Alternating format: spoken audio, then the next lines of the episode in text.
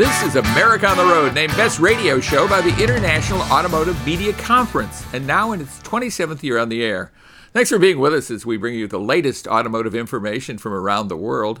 Elon Musk says Tesla Motors will cut 10% of its salaried workforce because of an impending recession. We'll have the details and our reactions to that coming up. Experts say the nation's electric grid needs a tune up if we're to see larger number of, of, EVs on the road. So we'll give you the details on that in the next segment. We'll probably have some comment on that too. America on the Road is brought to you by Mercury Insurance and DrivingToday.com. If you're looking to save some money, you should switch to Mercury for your auto and home insurance. Californians save an average of $670 with Mercury, so imagine how much you could save. Get a quote today at drivingtoday.com slash auto insurance. That's drivingtoday.com slash auto hyphen insurance. Hi, I'm Jack Nerad. With me is co host Chris Teague. We're always glad to have Chris with us. He lives at one end of the country, I live at the other. Each week we get together to talk about cars, the car industry, what's going on car wise. Uh, Chris, Father's Day is behind us. I'm curious, did did you guys? You're a family man, obviously. You talk about it in each show. Uh, what did the Teague family do on uh, Father's Day? We actually had an amazing weekend, Jack. Uh, I was telling you before the show last week. Half of my street on one side is closed down for construction, so uh, there's no through traffic, which is not the busiest street ever. But we went from a little bit of traffic to almost none uh, so we invited all the neighbors down and had a block party in the middle of the street with grills and kids and everything. It was a lot of fun. Awesome. How was your weekend? Oh, that sounds terrific. Mine was a little quieter than that. One of our daughters, our youngest daughter, is back uh, with us now from college, and she's interning. Uh, her summer vacation was a Sunday, and then she got uh, right back to work uh, you know, as an intern. So we had that going on. It was a nice quiet. And I heard from my other daughters. So it was a a nice Father's Day weekend for me. Uh, tell us about the car you're going to be talking about this week.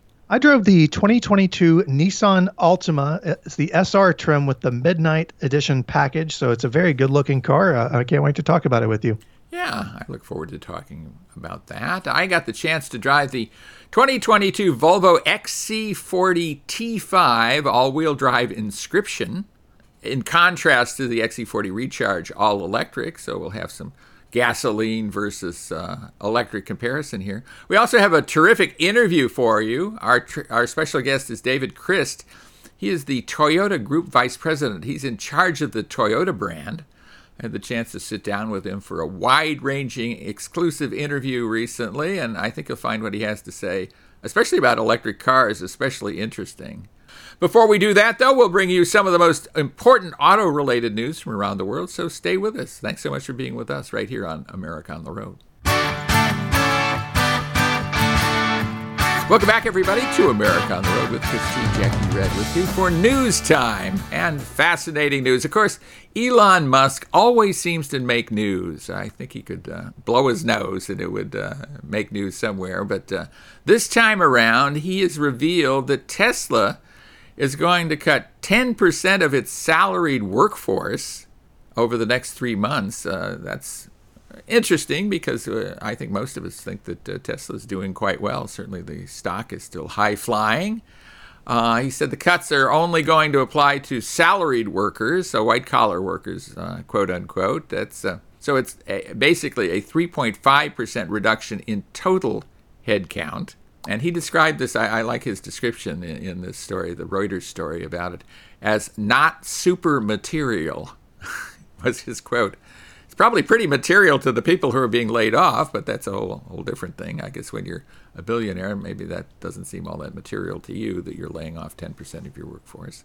I'm sure they'll find jobs elsewhere there's concern about recession and you know certainly the auto industry has been beaten up already. What's your take on all this? You know tesla laying off people recession talk i agree with you that that i think the person being laid off probably feels that this is a material change in their lifestyle but uh, from musk you know for all of his bravado he does have a pretty decent window into what's going on in the world. You know they have factories in china and germany and and they sell cars everywhere. So uh, i can see where there might be some valuable insight there but uh, you know, from a perspective of of the, just the economy in general, we're gonna we could end up in a situation where Uh, prices are still not coming down due to the recession. Inflation is still uh, where it is, and then people's wages are being depressed or are slowed uh, through growth and uh, through a recession. So we could end up in a situation where prices are still high and people just aren't making enough money to pay for these things, which is already the case for a lot of us. So uh, I can see why he's worried and why they want to focus their resources on production as opposed to management.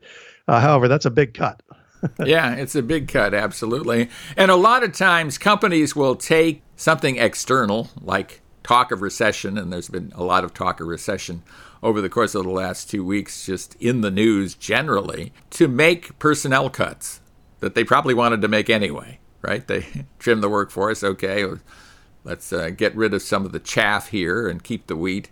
And uh, so maybe that's what they're doing here. Uh, certainly, it, it's not 100% that we're going to have a recession, and I certainly hope we don't.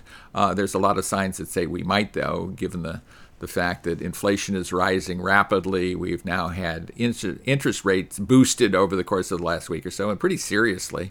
That's got to uh, clobber the housing market, I would think. It's interesting that we're attacking inflation caused by energy policy by attacking uh, monetary policy or by changing monetary policy. I don't quite understand that, but that's what we're doing. And, uh, you know, this is not a show about economics, so I guess we'll leave it at that. Uh, any other comments on this, Chris, before we move on? No, I'll just say that I, I agree with your comment about uh, perhaps cutting the workforce down as a planned action as opposed to a reaction to something that's happening. You know, I think Tesla, as, as a lot of companies did during the pandemic, went on a hiring spree uh, to keep up with demand, and now they're realizing that maybe they, as you said, we need to cut some of the chaff uh, or some of the fat. Not that any of those people that are working there are, are fat or chaff, but uh, from their view, that you know it's an expense that they could be spared. Yeah, exactly, and uh, it's uh, a life changer for all those people who are getting laid off. So uh, our best wishes to them, and I'm certain that they will find gainful employment somewhere else, and so that's a good thing for them. Well, here's a story I found interesting too. General Motors is uh, raising the price of its Hummer EV by over six thousand dollars. They're citing uh, commodity and shipping costs as the reason for this. this is a big big increase in price. This is a pickup truck. This is their all electric pickup truck, of which they're very proud. It costs between eighty and one hundred and ten thousand dollars. So that's a big hike in cost. You, you just don't see uh, price increases like that very often. But it will come on vehicles that are not reserved by people already. Apparently, about 77,000 people have raised their hands and said, Yeah, I want to buy one of these things. That's an awful lot of electric pickup trucks that cost 80,000 80, plus to sell, but the price hike will come after that. Uh, this is also good news for those people who have those bookings because they'll probably be able to turn over that truck for, uh, well, at least sixty six thousand dollars more, just on the basis of the fact that that's the that's going to be the new list price. How do you feel about that, Chris? Yeah, I think we're going to see. Well, first of all, we're already seeing some two hundred thousand dollar auction listings for these vehicles. So uh, the market for these is absolutely unlike anything I've ever seen you know, a six thousand dollar price increase sounds like a lot, and it is. I mean, it's what a five, almost six percent increase in price, depending on on the base price. But uh, it's not all that surprising. You know, we just got done talking about Tesla. They've raised prices across the board several times, and on a few models multiple times. You know, throughout this year. Uh, and we've seen that from other automakers too. I don't know that this makes me that much more comfortable. Uh, we talked a few weeks ago about direct sales to consumers. Uh, dealer markups are something that everybody loves to hate on, but if the automaker is doing the markups for you, it really doesn't help to cut out the dealers. So, uh, yeah, kind of bogs that argument down a little bit. Yeah, that is a very good point, Chris. Very good point. Apparently, General Motors is claiming at least that they have sucked up $5 billion in higher supply chain costs before they've gone to raising prices they've done some price uh, price increases, and certainly they've cut expenses. But uh, you know that's a lot of money to suck up. Uh, another uh, automaker that's suffering from supply chain problems, of course, is Rivian. They had increased their prices 20%, and then people complained, hey, don't do that. Uh, these are people who had already booked vehicles. So they rolled those prices back. Uh, it'll be interesting to see whether we're going to see this in, uh, non EVs going forward too, because the supply chain is not supply chain problem is certainly not uh, confined to electric vehicles. Yeah, the world certainly needs more affordable vehicles of all types, especially EVs. So uh, it's discouraging to see that these steps being taken. I mean, I can understand why, but it's still discouraging to see it. That being said, you know, at least GMC uh, took the step to not roll roll prices forward for people who had already placed orders. I think that was the thing you just mentioned. Rivian shot themselves in the foot doing that. Uh, so they at least said, you know, if you already have a reservation, we're not going to jack the price on you. But uh, no good for future buyers. yeah, I'll tell you, if inflation is going up, at, you know, eight percent a month or something like that, I mean, the figures are staggering. How prices are increasing just all around. It's logical to think that the auto manufacturers would also have to have to deal with that and participate in it for that matter. So we'll see how that will develop. Here's something that needs to, de- to develop if we're going to see more EVs, and that is the electric grid. And it's something you and I have talked about here. It's not heavily talked about, though.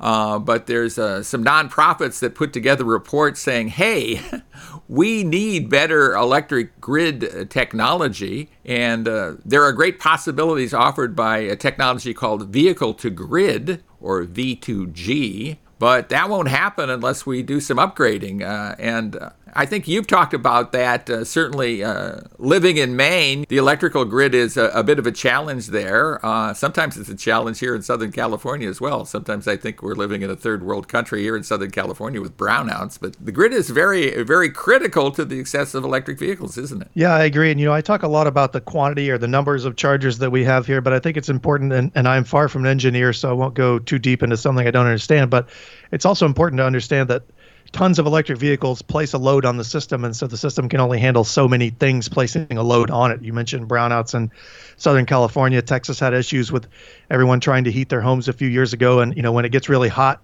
everyone using air conditioners. So what that's what's that going to do when people need to charge their cars uh, as well, and especially if they're doing that at home. So uh, I can see that this is going to take some work. Uh, I have no idea what the price is going to be, but it, it's almost uh, impossible to believe that it'll be cheap. yeah, absolutely true. Well, something that isn't cheap either are uh, autonomous vehicles, and maybe we will see them for, from makers like uh, Mercedes Benz. They are saying, uh, Mercedes Benz is saying, they're going to stand behind, from a liability point of view, their SAE level three autonomous technology uh, this is the trickiest, I think, of all the technologies, Chris, because this is the uh, thing where the car largely drives itself, but if some, something goes wrong, the driver has to k- take over at an instant's notice. And uh, I think that's very difficult to see how uh, that transition is going to work well in many situations. What's your quick take on uh, level three tech from Mercedes Benz and them saying that they will take on this liability? Yeah, I think it's a it's a good thing for drivers, right? So you know, you think about it from the driver's perspective. You're you're in a car that says it can control itself, and then you're asked to take notice or take control a moment's notice. The decisions that the car might have been making up until that point might not have been the decisions that you, as, as the person inside of it would have made. So, uh, would you preserve yourself versus preserving a group of other people? Uh, the car would likely choose to kill one person as opposed to seven or eight. So, uh, I could see how that would be uh, frightening. But Mercedes doing this uh, is a signature of confidence in their system, and it provides a level of confidence for the drivers, knowing that if the car does do something that is, you know, out of the ordinary or or whatever the case might be, they're not going to get sued, or at least if they do, Mercedes will theoretically step in and take the take the blame. well, after hearing that, I'm not so confident, but there, there we go. You know, how many are we going to kill? I'm not wild about that. Well, when we come back, we're going to be doing some road testing on a happier, happier note. Uh, Chris will be testing the Nissan Altima SR Midnight Edition. I will be road testing the Volvo XC40. So stay with us for that right here on America on the Road. Welcome back to America on the Road with Chris with you. It is road test time. Fascinating vehicles we have. We don't test that many Nissan vehicles. And Chris, you were driving a Nissan Altima, one of their bread and butter vehicles. Why don't you tell us about that? I did get to spend the week with Nissan, uh, the Nissan Altima, and you're correct. I don't also see a lot of those uh, in the fleet here, but it's always a treat to get to uh, test them when they come out. Uh, I will start by saying Nissan is going to uh, refresh the Altima for 2023. It's going to get uh, a light facelift and some new technology. This car that I'm driving and that we're talking about today is the 2022 model, so it's the one that you can currently buy at a local dealer, assuming that they're not all sold out uh, and the one that's been on sale for a few years. I was testing the SR trim, which is the next to highest trim below the Platinum model, uh, with the Midnight package, which is an appearance package uh, that brings 19 inch wheels, black wheels, uh, black blacked out exterior trim. Uh, and uh, it's a very sharp looking car. But uh, in any case, the SR trim with the the plat I'm sorry, the SR trim with the Midnight Edition uh, package starts at around twenty eight thousand dollars, a little bit more than twenty eight thousand dollars. The top Platinum model starts at just shy of thirty six. So these are pretty good values, Jack. I think that for the price, you get a lot. Uh, my SR trim came with all wheel drive, which is uh, pretty rare in the segment. The Altima competes against the Accord and the Hyundai Sonata, uh, neither of which order or offer those. The Camry does uh, and the Subaru Legacy does. Have you had a chance to get behind the current Altima, Jack? And what do you think about it? I have driven the, the, current Altima. I have not uh, driven an all-wheel drive, and I'm I'm kind of regretting the fact that you don't, probably don't have snow there in Maine at the end of June here, um, because uh, I think that would be interesting. And I think we're seeing more and more all-wheel drive vehicles. Some because they're electrified, and that's fairly easy to do, but uh, this is not that, but uh, I think it's a, an advantage for the Altima. Yeah, and you know, most people. My wife made fun of me when I moved here uh, to Maine. I got an all-wheel drive car. She'd been driving rear-wheel drive and front-wheel drive cars forever with nice snow tires, and they do just the same, according to her. So I think that you know this gives buyers just that level of confidence, especially if they live in a place like I do, where the air hurts your face for at least a few months of the year. Um, in any case, Alt, uh, Nissan offers the Altima of two different powertrains. Uh, the one that I tested, it came with a turbocharged 2.5 liter four-cylinder engine it makes 182 horsepower in all-wheel drive models. The front-wheel drive models get 188 horsepower. Nissan makes what they call a VC turbo engine. It's a variable compression turbo engine. Uh, it makes 248 horsepower. That is available for the SR trim only with front-wheel drive. Uh, and the car comes with a continuously variable transmission. Now, Jack, you and I have talked at length about CVTs, continuously variable transmissions, how they kind of blunt the driving experience. They can let the engine whine at times. Um, and it just feels a little squishy when it's compared to like a six speed or an eight speed or so on automatic transmission. And we've also talked about Nissan's efforts on these gearboxes. And I think that this is a good example of how well they've been able to uh, engineer this thing to be uh, usable and I won't say engaging, but at least to stay out of the way. So this is not a transmission that lets the engine wail away on the highway. It doesn't whine or drone. Uh, and when you're driving around at, at, city speeds, you can barely tell that there's no there are no gears being shifted under you at all. So very refined, very smooth operation of the powertrain. I mean, I will say that 182 horsepower is a little uh, a little loose for this car. I think, you know, 200, 225 would probably be a good sweet spot. Uh, but I guess that's why they hold back the turbocharged VC engine uh, for the higher. Spoken like an auto enthusiast on the radio. Absolutely, Chris. Yeah, and Jack, I don't know if you've driven the the variable compression engine, and I'd like to get your thoughts on it. But uh, what do you think about it compared to the the regular four cylinder engines in these cars?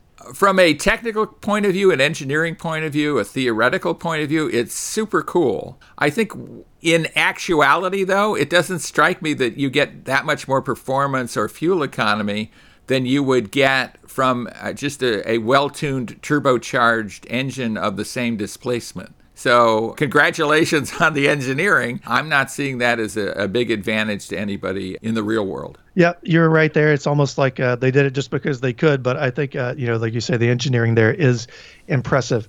In any case, all but the base Altima for 2022 come with an 8 inch touchscreen, uh, runs Apple CarPlay, Android Auto, uh, Nissan's infotainment system is not the most colorful or the most flashy, but it is fairly intuitive. After a day, I was able to use it without much thought.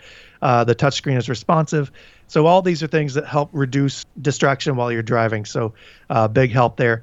The car comes standard with a list of uh, safety features: uh, Ford, or I'm sorry, Ford collision warnings, automatic emergency braking, uh, my car being a higher trim got blind spot monitoring, rear cross traffic alerts. Uh, so Jack, I have to say, I had never, I haven't driven a recent Altima, and this was a, a, good change for me to see what the car is all about. I can't wait for the 2023 model, uh, but I think if it carries the same value that this car does, uh, it'll be a compelling buy and a must see f- for anybody shopping in the segment, even if there are better offerings out there. Yeah, I think it's certainly worth a look. And, uh, you know, I love these uh, mid sized sedans, and uh, the Altima has always been a good one. So certainly worth taking a look at. Well, I was driving a vehicle that is in the middle of a, a growing field of luxury vehicles. These are uh, luxury brand uh, compact crossovers, and the vehicle I'm testing is the Volvo XC40. We have talked about the XC40 Recharge on the show fairly recently.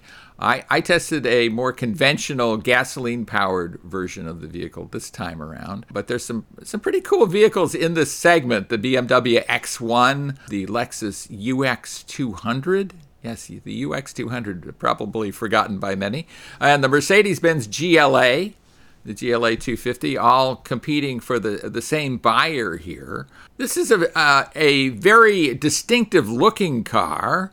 Uh, the vehicle I was driving had all wheel drive, of course, bundled with the T5 powertrain. That's the up level powertrain until you go to the recharge. And uh, I will tell you a little bit more about that as I, I get to powertrain here. But I had an inscription version. It's the most luxurious model in the lineup. The MSRP is uh, over $40,000, but less than $50,000. Nice interior trim, including real wood. I, I love the way uh, Volvo treats the wood. Uh, it actually looks like wood. It doesn't look like shiny plastic, uh, which I think is cool. It has good stuff like eight way power adjustable driver and front passenger seats, power operated lumbar support, dual zone climate control, very important in this, this segment, 19 inch alloy wheels. So, you know, good array of stuff. Let me tell you a bit about the powertrain. Uh, it's two liter four cylinder engine, as is practically every European vehicle out there. it's kind of amazing the number of two liter four cylinders uh, that are on the market. Uh, in this form, it is turbocharged. It delivers 248 horsepower, which is a nice amount of horsepower. Uh, reasonable level of uh, peak torque, 258 pound feet, uses an eight speed automatic transmission. Uh, all of that is good. Uh, it compares well to the other gasoline powered cars in the segment. It doesn't compare very well at all to the XC40 Recharge that offers 402 horsepower Give me your take on the powertrains in these various XC40s, Chris. I'm curious as to how you feel about them. You know, I, I always, how do, how do I want to say this? I love the way Volvo does its powertrains, but I think sometimes they they favor complexity over everything else. So we're talking about the XC40. The the T5 powertrain is a turbocharged two liter. If you go to the XC90, you step up to a T6, you get a supercharged and turbocharged engine.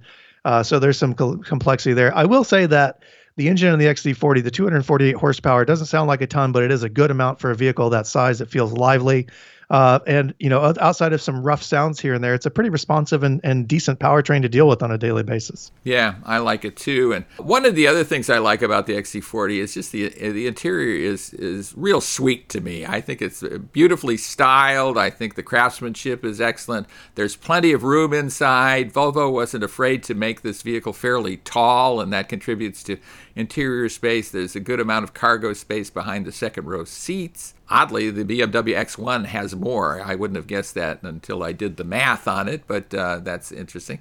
I wouldn't say that the uh, XC40 had the precision handling of the BMW X1 either, but uh, on the other hand, the ride quality is pleasant. I think people who buy this vehicle will be very happy with this vehicle. It's equipped with the uh, Volvo Sensus infotainment system, 9 inch touchscreen interface not the most intuitive of all time. And I think, uh, Chris, you've experienced that too, haven't you? I do. There's a, a ridiculous amount of swiping required to get anything done with that system. Sometimes I feel like just calling you when I'm driving one of these, Chris, because I know you're a Volvo driver and, and getting a, a short course in how, how this works. Great safety technology, as you would anticipate from Volvo. Uh, it has the city safety array, um, collision warning with automatic braking it has pedestrian and cyclist detection, large animal detection too. Uh, small animals, they're on their own, but uh, it will detect large animals. And oncoming traffic collision mitigation, that's always good. Uh, I don't like those head ons, and I want those mitigated in every way, shape, or form. So, uh, you know, this is a vehicle that I think stacks up really well. It's much less expensive than the all electric version. This is kind of a heads up comparison. It has a lot less horsepower, but boy, it's uh, priced a lot less and uh, a lot easier to live with, maybe day to day in most situations. So, I think we've got really uh, some great driver's cars here in the Nissan Altima and the Volvo XC40. I agree. And when we come back, we will be speaking with David Christ. He is the group vice president in charge of the Toyota division at Toyota Motor Sales uh, USA. So stay with us for that insightful interview. And with Chris Teague, this is Jack Nerad with you. We're glad you're with us. Stay with us. We'll be back right after this. America on the Road is brought to you by Mercury Insurance and DrivingToday.com. If you're looking to save some money, you should switch to Mercury for your auto and home insurance. Californians save an average of $670 with Mercury. So imagine how much you could save. Get a quote today at DrivingToday.com slash auto insurance. That's DrivingToday.com slash auto hyphen insurance. And if you're looking to buy a new car or used car, just care about cars, visit drivingtoday.com. Drivingtoday.com, the official automotive website of America on the road.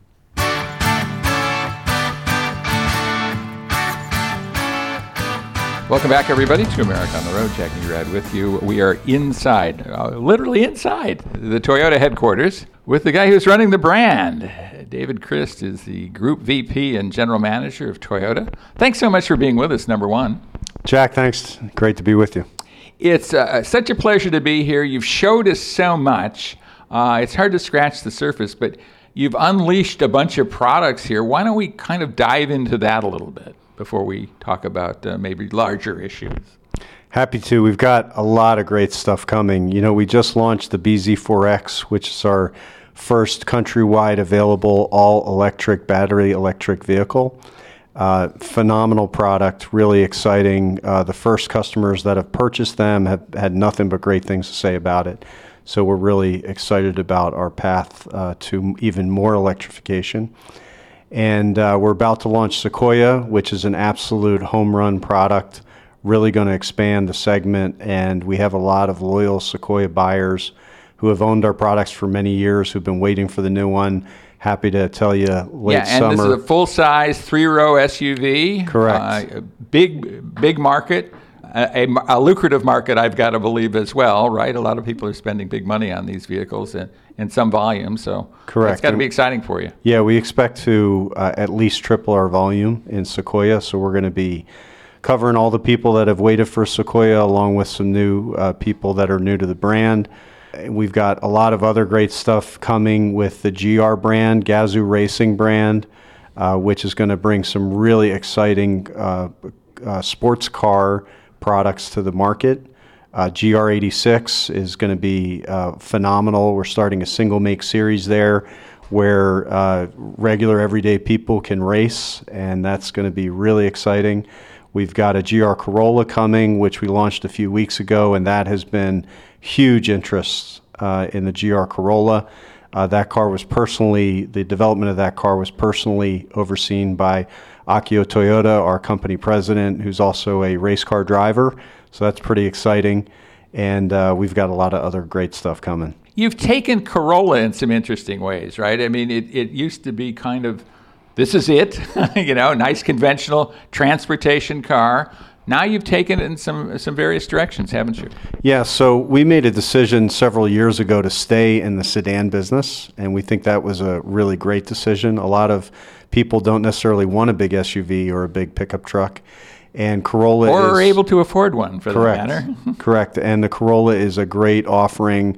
Uh, we get a lot of new people to the brand in Corolla, and now with GR Corolla, we're really going to spicing it up a bit and have a really fun to drive Corolla at the top of the Corolla lineup. So we're very proud of Corolla. It's been around a long time, very successful product, and it's a huge value. Were you kind of jealous of um, the way uh, the media would treat Honda Civic Si, and did that in some ways lead a little bit to uh, you know making Corolla a bit sportier and, and the GR series and those kind of things? Well, we don't get jealous; we just get to work. So Honda makes some great cars, and anytime we have a competitor that comes out with a competitive product, we evaluate it and we figure out what we can do to make our product even better and it keeps us pushing forward. And uh, I'm happy to say GR Corolla has been a huge hit amongst the press that are here at our event. And I think uh, we've had over 70,000 people raise their hand for more information about GR Corolla.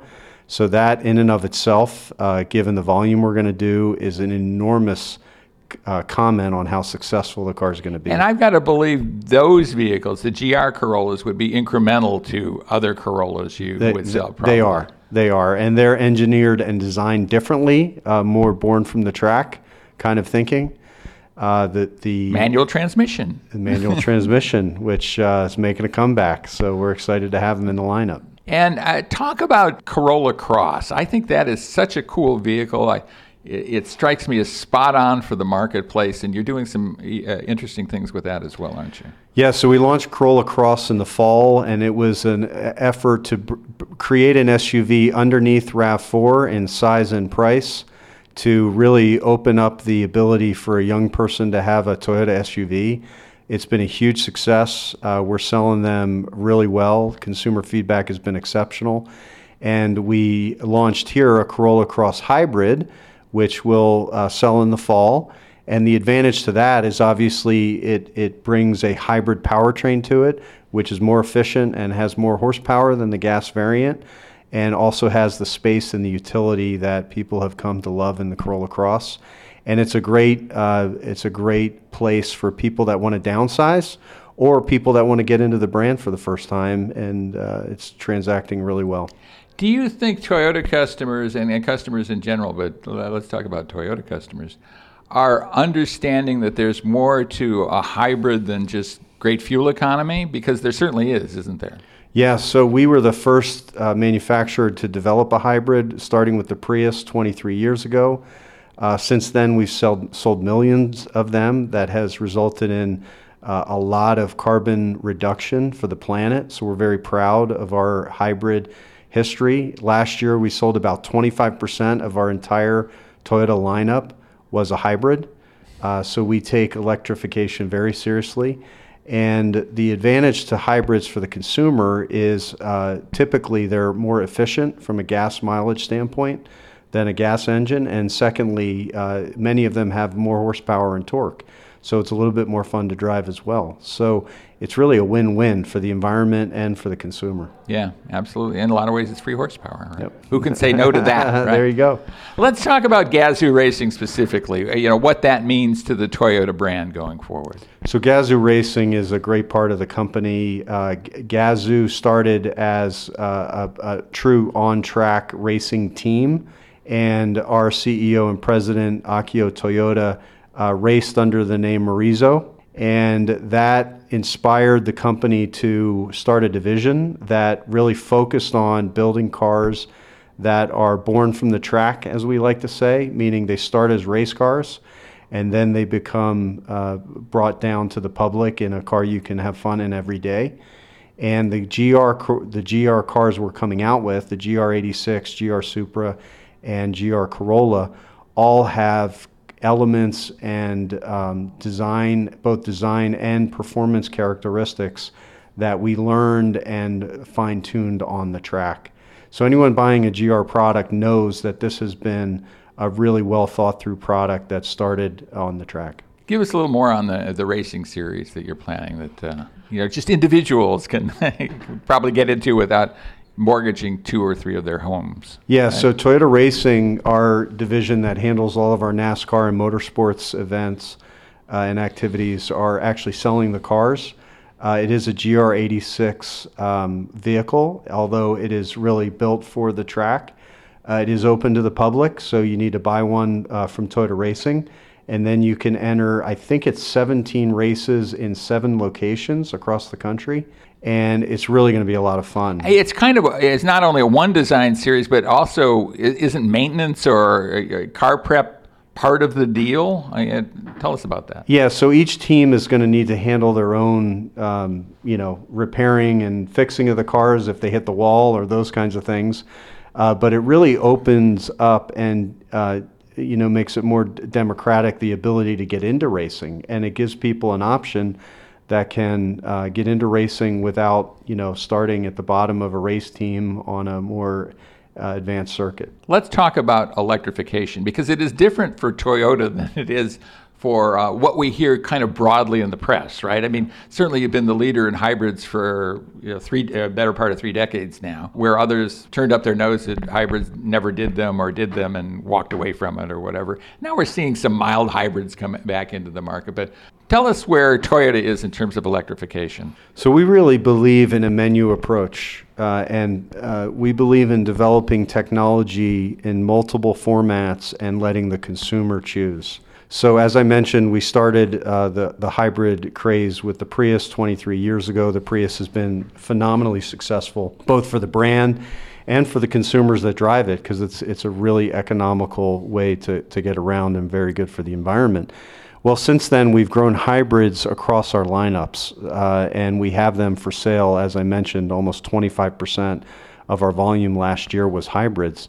So, we kind of know how to do hybrids and we've been very successful at doing hybrids. We also have plug in hybrids, which really are great options for people that want to plug in but also want to have the flexibility for longer trips to not have to plug in. So we sell the RAV4 Prime, which has been an enormous success. That's a RAV4 that plugs into the wall but also has a gas engine. It's so successful you can't buy one. Right? so successful they're sold out. And then, you know, the other thing that we, as I mentioned, just launched is the BZ4X, which is uh, an all electric BEV. In addition to that, in the state of California, we sell a fuel cell vehicle called Mirai. And that's been enormously successful uh, with hydrogen technology in giving the customer another option. So we really have four different powertrains, four different technologies that we want to offer to the customer so that they can pick what's right for them. A BEV might be great if you have a garage with a home charger, but it might not be great if you live in a condominium or you rent an apartment.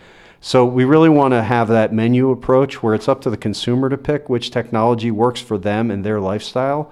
And we think that's a, a really important differentiator for Toyota. Yeah, and it will be going forward, it strikes me. When a lot of other brands are at least saying they're going all BEV, all battery electric, in a fairly short period of time, this even given the fact that we're looking at, uh, I think battery electrics is something like 6% market share in that order right about now. That's uh, been a big gain, but 6% sure is not 100%. Sure. it's not 50%, right? Sure. How are you approaching that? beyond what you've already told us? Yeah, so great question. You know, as far as our strategy on electrification, we we really run our own race. We know what other brands have announced and we know what we can do. The reality is that we have plans to grow our all electric vehicles both in volume of the vehicles we sell today, but also across our lineup into other categories. So we know we're going to be very firmly uh, planted in the electrified space, and we already are with our hybrid sales. We're going to grow each of those categories. So more hybrids, more plug-in hybrids, more battery electric vehicles, and uh, hopefully with the expansion of the infrastructure of hydrogen, more hydrogen offerings as well. You know, when we look at our strategy, we really look at it from consumer up. So we say, what does the consumer need? And we think right now the consumer needs choices, and we provide them for them.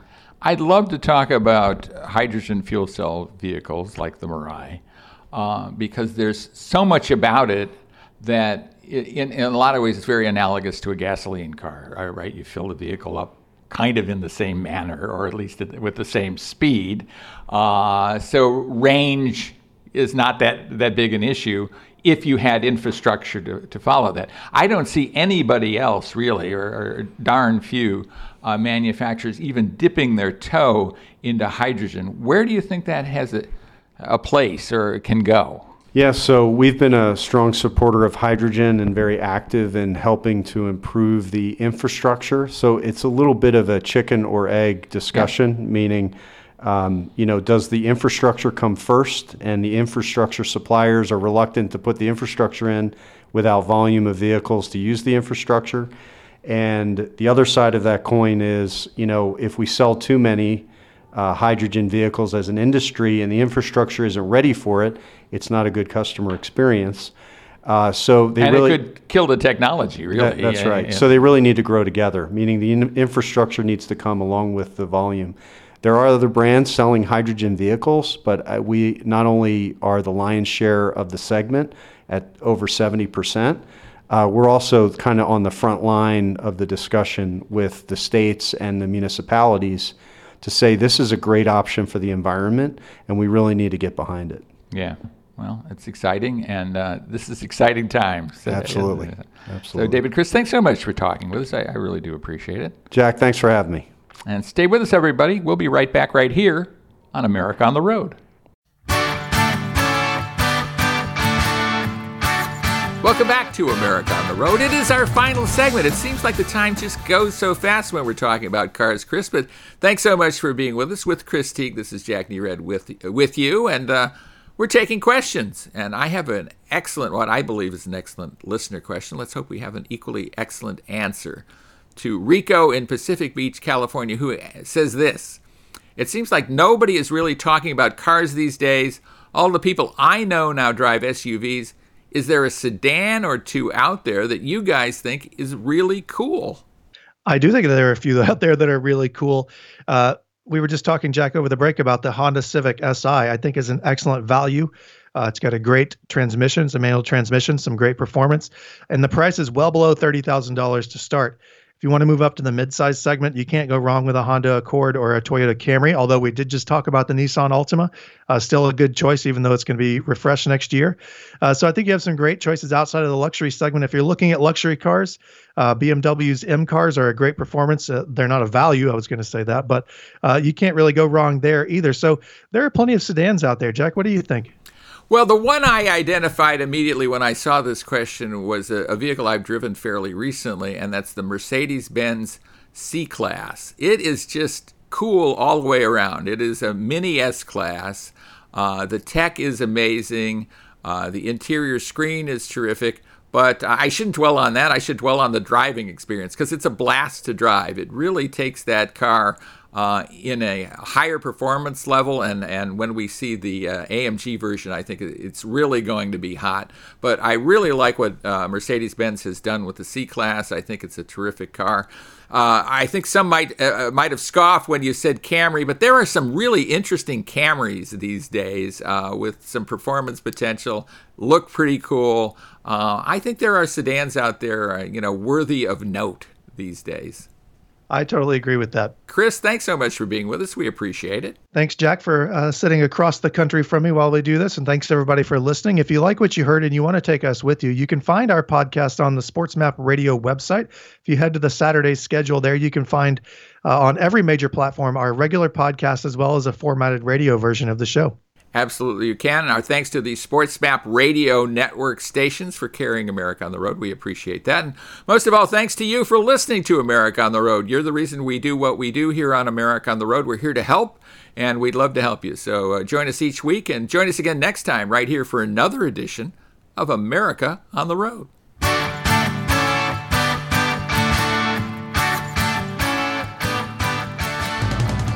America on the Road is brought to you by Mercury Insurance and DrivingToday.com. If you're looking to save some money, you should switch to Mercury for your auto and home insurance. Californians save an average of $670 with Mercury. So imagine how much you could save. Get a quote today at DrivingToday.com slash auto insurance.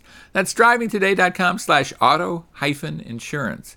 And if you're looking to buy a new car or used car, just care about cars, visit drivingtoday.com. Drivingtoday.com, the official automotive website of America on the road.